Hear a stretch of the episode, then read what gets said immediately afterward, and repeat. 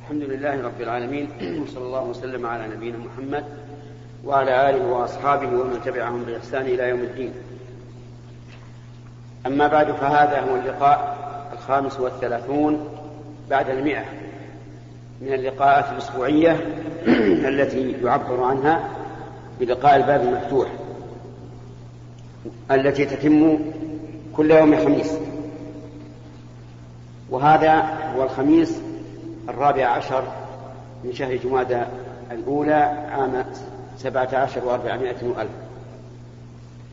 وقبل أن نبتدئ هذا اللقاء أود أن أنبه إلى أن الأسبوع القادم ليس فيه لقاء لأني عندي شغل. نبتدئ هذا اللقاء بالكلام على ما تيسر بالكلام على ما, ما تيسر من تفسير سورة قاف. الآية الآية هي قوله تعالى وجاءت سكرة الموت بالحق ذلك ما كنت منه تحيد ونفخ في الصور ذلك يوم الوعيد. وجاءت كل نفس معها سائق وشهيد. جاءت سكرة الموت. السكرة هنا هي تغطية العقل كالإغماء ونحوه. وقد قال النبي صلى الله عليه وسلم إن للموت سكرات. وعلى هذا فيكون قول سكرة الموت مفردا مضافا فيشمل الواحدة أو أكثر.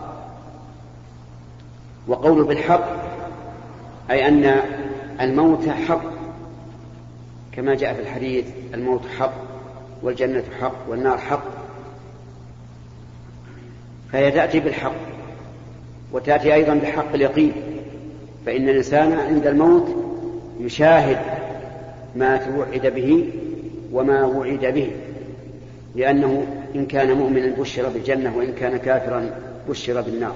أعاذنا الله وإياكم منها. ذلك أي الموت ما كنت منه تحيد.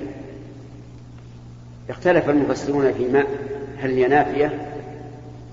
فيكون المعنى ذلك الذي لا تحيد منه ولا تنفك منه.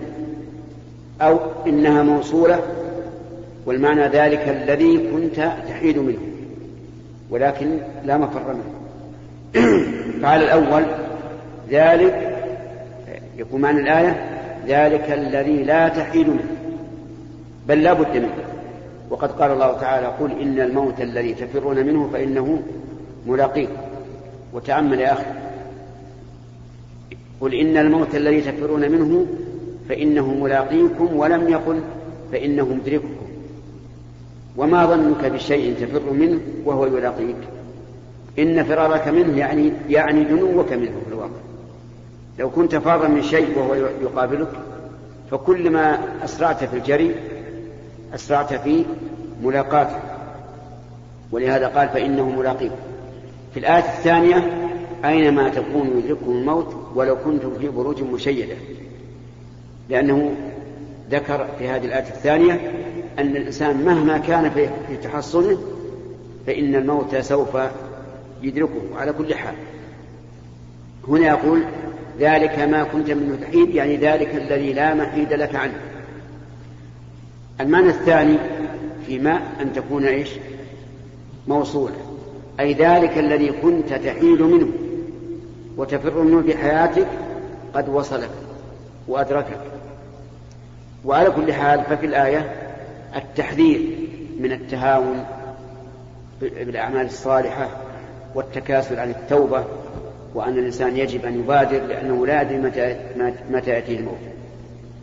ثم قال ونفخ في الصور ذلك يوم الوعيد. النافخ في الصور هو ملك وكله الله تعالى به يسمى إسرافيل. والنفخ في الصور نفختان. الأولى نفخة الصعق فيسبقها فزع ثم صعق والثانية نفخة البعث وبينهما أربعون. وقد سئل أبو, هريرة راوي الحديث ما المراد بالأربعين؟ فقال أبيت أي أني لا أدري ما المراد بالأربعين التي ذكرها النبي صلى الله عليه وسلم. المهم أن المراد بقوله هنا نفخ في الصور النفخة الثانية بدليل قوله ذلك يوم الوعيد. وهذا يعني أنه بهذه النفخة صار يوم القيامة الذي هو يوم الوعيد. فإن قال قائل يوم القيامة يوم وعيد ويوم وعد. وعيد لمن؟ للكفار. وعد للمؤمنين. فلماذا ذكر الله تعالى هنا الوعيد دون الوعد؟ لأن السورة كلها في مبدوءة بتكذيب المكذبين للرسول عليه الصلاة والسلام فناسب أن يغلب فيها جانب الوعيد. قاف والقرآن المجيد بل عجبوا أن جاءهم منذر منهم إلى آخره فكان من الحكمة أن يذكر الوعيد دون الوعد. ومع ذلك فقد ذكر الله تعالى أصحاب الجنة فيما بعد لأن القرآن مثاني. وجاءت كل نفس معها سائق وشهيد. جاءت يعني يوم القيامة. كل نفس أي كل إنسان كل بشر. ويحتمل أن يكون المعنى كل نفس من بني الإنسان ومن الجن أيضا ممن يلزمون بالشرائع. لأننا إن نظرنا إلى السياق وقوله ولقد خلقنا الإنسان ونعلم ما توسوس نفسه إلى آخره. قلنا المراد بالنفس هنا نفس الإنسان. وإذا نظرنا إلى أن الشرائع تلزم الجن كما تلزم الإنس قلنا إن وأن الإنس وأن الجن يحشرون يوم القيامة ويدخل مؤمنهم الجنة وكافرهم النار قلنا إن هذا عام. فالله أعلم بما أراد. معها سائق يسوق وشهيد يشهد عليه بما عمل لأن هؤلاء الملائكة عليهم الصلاة والسلام قد وكلوا بكتابة أعمال بني آدم من خير وشر. وكما سبق أنهم يكتبون كل شيء. الخير والشر واللغو لكن لا يحاسب الإنسان إلا على الخير أو الشر. ثم قال تعالى لقد كنت في غفلة من هذا. كنت الخطاب لمن؟ للإنسان. وفيه ما يسمى الله. فيه ما يسمى بالالتفات. الالتفات معناه أن ينتقل الإنسان في أسلوبه من خطاب إلى غيبة أو من غيبة إلى خطاب أو من تكلم إلى غيبة. المهم أن تختلف الضمائر. وفائدة ذلك الالتفات أنه يشد ذهن السامع. فبينما الكلام على نسق واحد إذا به يختلف.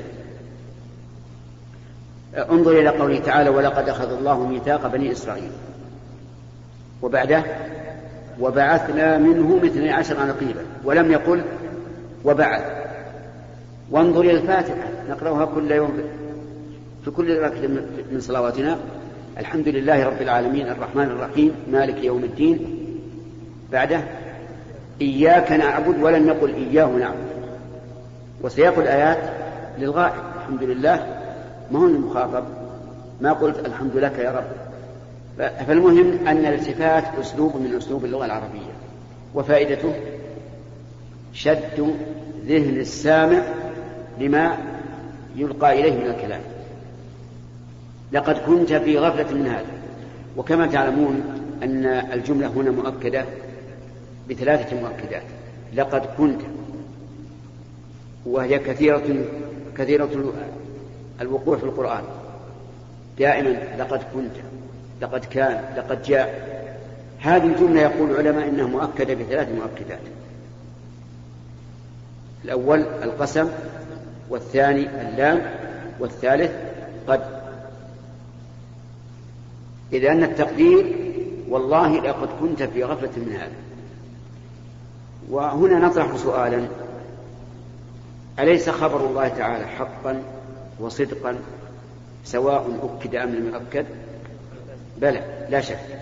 لكن ما دام القرآن نزل باللسان العربي فإنه لا بد أن يكون التأكيد في موضعه وعدم التوكيد في موضعه. لأن المقصود أن يكون هذا الكلام هذا القرآن في أعلى مراتب البلاغة.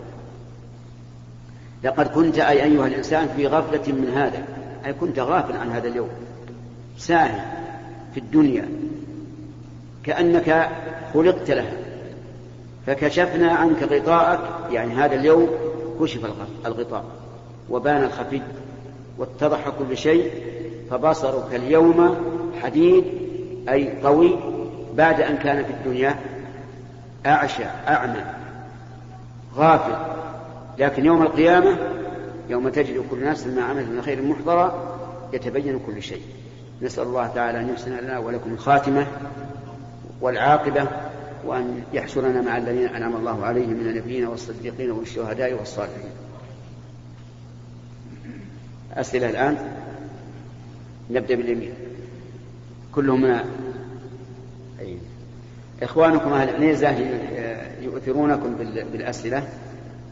وهذا إن شاء الله تعالى من الخصال الطيبة. نعم. أحسن الله إليك. ما هو القول الصحيح في وسائل الدعوة؟ هل هي توقيفية أم اجتهادية؟ نعم. آه القول الصحيح في وسائل الدعوة أنها توقيفية يعني لا يدعى إلا بكتاب الله وسنة رسوله صلى الله عليه وسلم. لكن إذا احتيج إلى التأليف والتقريب فلا بأس أن يستعمل الإنسان ما يكون به تأليف القلوب وتقريبها.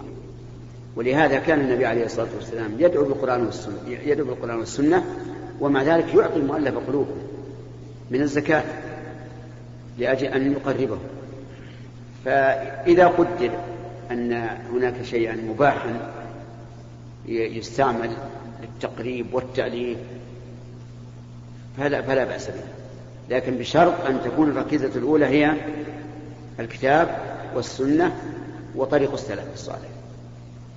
وطريق السلف الصالح نعم. من الإصرار شيخ حسن الله إليك. ما أدري ما حكم تسويق بعض المنتجات لبعض الشركات لأصحابها من الشيء من الرافضة. مع أن موجود؟ تسويق. بعض المنتجات شركات أصحابها من الرافضة مع أنه موجود في السوق بعض المنتجات ما هي بديلة عنه كبعض المياه وكذا. جزاك الله اللي نرى أنه إذا أمكن أن يكون التسويق من أهل السنة البعيدين عن عن البدع فلا شك أنه خير وأحسن. كما أنه أيضا إذا وجدت مثل سلعة من صنع الكفار وسلعة من صنع المسلمين فإن الأولى أن يأخذ الإنسان بصنع المسلمين بلا شك. لكن قد تتميز الصنعة الأخرى قد تتميز بجودة. و يعني أناقة وما أشبه ذلك فلا حرج على الإنسان أن أن يأخذ منها. ولهذا مثلا يوجد الآن سخانات بمصنع سعود ويوجد أيضا مكيفات مصنع سعود وغيرها.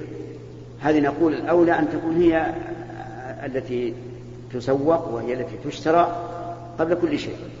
إلا إذا تميز غيرها عنها بميزة فالإنسان يريد ما فيه ما فيه مصلحته. نعم. السلام عليكم. السلام فضيلة الشيخ هل يجوز السلام هنا غير مشروع. نعم. لأنك حاضر من أول طيب. نعم. فضيلة الشيخ هل يجوز تحويل دورات المياه؟ عزكم الله إلى مصلى.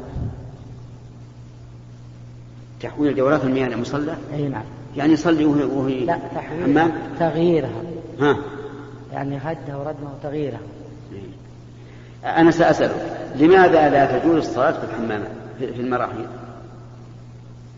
لأنه مكان النجس. لأنها نجس. وإذا أزيل وطهر؟ زالت النجس. فتجوز الصلاة؟ تجوز بس أقول أن أسأل سؤال. أنت أنت لا تسأل. نعم. الآن الأرض إذا كانت نجسة وطهرتها بالماء ألا تجوز الصلاة عليها؟ فالأعرابي الذي جاء وبال في المسجد أمر النبي صلى الله عليه وسلم أن يصب على على بوله ماء ماء ثم طهره ويصلى فيه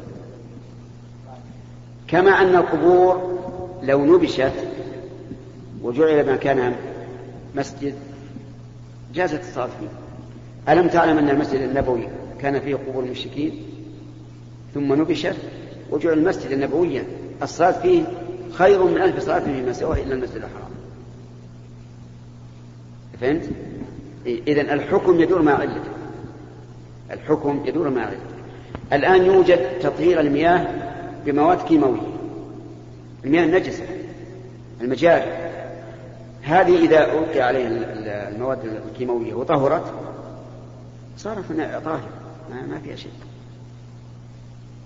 وخذها عند القاعدة الشرعية أن الحكم يدور مع علته وجودا وعدما نعم.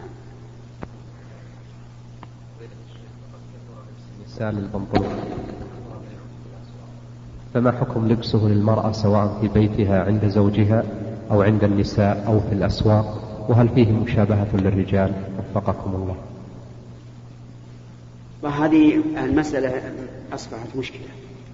أنا أرى أنها تمنع من لبس البنطلون مطلقا حتى عند زوجها لما فيه من التشبه ولما يخشى منه من المحذور في المستقبل لأنه ربما في يوم من الأيام تلبس النساء البناطيل الضيقة ثم تنتقل من بناطيل ضيقة إلى بناطيل يعني ملونة بلون الجسم. فإذا كان ضيقة ولونه للجسم أصبحت المرأة كأنها كأنها عادة والحمد لله الآن المجلات والصحف تبين أن هذا حرام. لكن مع الأسف في فتوى نقلتها الجزيرة عن عن الشيخ عبد العزيز بن باز إنها حرام. وفتوى عن الشيخ ابن جبريل إنها حرام. وفتوى عن اللجنة الدائمة إنها حرام. وفتوى مني أيضا إنها حرام. أنا ما أدري اين ان يذهب الناس الآن. إذا كان هؤلاء علماء يقولون بالتحريم وهم يصرون إلا ان أي من يقود الأمة؟ إذا لم يقود الأمة علماؤها فمن الذي يقود؟ الجهال أو الأهواء؟ أو هؤلاء الذين يريدونها علينا ليفسدوا علينا أخلاقنا كما أفسدوا على كثير من الأمم؟ أنا لا أدري. الواجب على طلبة العلم أن أن يشنوا حملة على مثل هذه الألبسة. وأن يبين الناس أن المسألة ما هي المرأة صورة بلاستيك ينظر بس لكل شيء أحسن دمية ينظر إليها. المرأة كالرجل إلا أنها تخالف في مسألة التجمل لزوجها وما أشبه ذلك مما جعله الله تعالى وسيلة إلى أن يتصل زوجها بها حتى يكثر النسل وتكثر الأمة. فالآن أعطيتك أربع. كلهم يقولون حرام. نعم. الله عنك. أرجو توضيح الأحكام الشرعية الوضعية للضابط والتمثيل. عفى الله عنك. يا شيخ صالح انما إحنا ندرس أصول فقه وفقه هنا. نعم. فائدة قليلة الظاهر على كل حال آه، الواجب والسنة والمباح والمكروه والحرام هذه تسمى عندهم أحكام تكليفية. والسبب والشرط والمانع والركن والواجب والفاسد والصحيح والباطل هذه تسمى عندهم أحكام أحكام وضعية عرفت؟ ثم إن كلمة أحكام تكليفية هذه منتقدة أيضا. فليس في الكتاب والسنة كلمة تكليف إلا منفيا لا مثبتا. لا يكلف الله نفسا إلا وسعها. ولهذا ينبغي أن يقول بدل تكليفية أحكام أمر بها أو نهي عنها. حتى نوافق الكتاب والسنة. أما تكليفية إذا سمعنا تكليفية معناه أن الإنسان يكلف ما هو يكلف الحمد لله. الإنسان يعطى على قدر طاقته. ولهذا لما أنزل الله تعالى قوله قوله لله ما في السماوات وما في الأرض وإن تبدوا ما في أنفسكم وتخفوه يحاسبكم بالله. جاء الصحابة للرسول عليه الصلاة والسلام. وجثوا على ركبهم وقالوا يا رسول الله ما نطاق بهذا أن يحاسبنا الله على ما ما في أنفسنا. سواء أبديناه أو أخفيناه ما نطيق هذا. فقال لهم النبي عليه الصلاة والسلام لا تكونوا كالذين قالوا سمعنا وعصينا. قولوا سمعنا وأطعنا. غفرانك ربنا وإليك المصير. فقالوا سمعنا وأطعنا. لما انقادوا واستسلموا أنزل الله الآية اللي بعدها لا يكلف الله نفسا إلا وسعها لها ما كسبت وعليها ما اكتسبت. ربنا لا تؤاخذنا إن نسينا وأخطأنا قال الله نعم. ربنا ولا تحمل علينا إصرا كما حملت على من قبلنا قال الله نعم. ربنا ولا تحملنا ما لا طاقة لنا به. واعف عنا واغفر لنا وارحمنا. أنت مولانا فانصرنا على القوم الكافرين. قال الله نعم. فانظر إلى أن الله عز وجل لا يكلف الله أحدا إلا ما يطيق. فمن يطيق فهو مكلف به بمعنى أنه مأمور به أو منهي عنه. نعم. إذا علم الوارث أن مورثه يأكل الربا هل يجوز له أخذ نصيبه من الميراث؟ يعني إذا علمنا أن. أن الميت كان يتعامل بالربا فهل يجوز لورثته أن يأخذوا نصيبهم من التركة؟ نقول نعم يجوز. والإثم على على نفس الميت. إلا إذا كان الربا لم يقبض حتى الآن فهنا نقول للورثة اقبضوا الربا من ممن هو عليه ولكن لا تأكلوا تصدقوا به أو اجعلوه في المساجد أو في الطرق أو في أعمال الخير.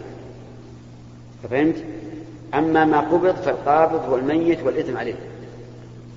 وما لم يقبض لا يحل للورثة أن يقبضوه لأنفسهم بل يقبضونه لأجل أن يصرفوه في أعمال الخير.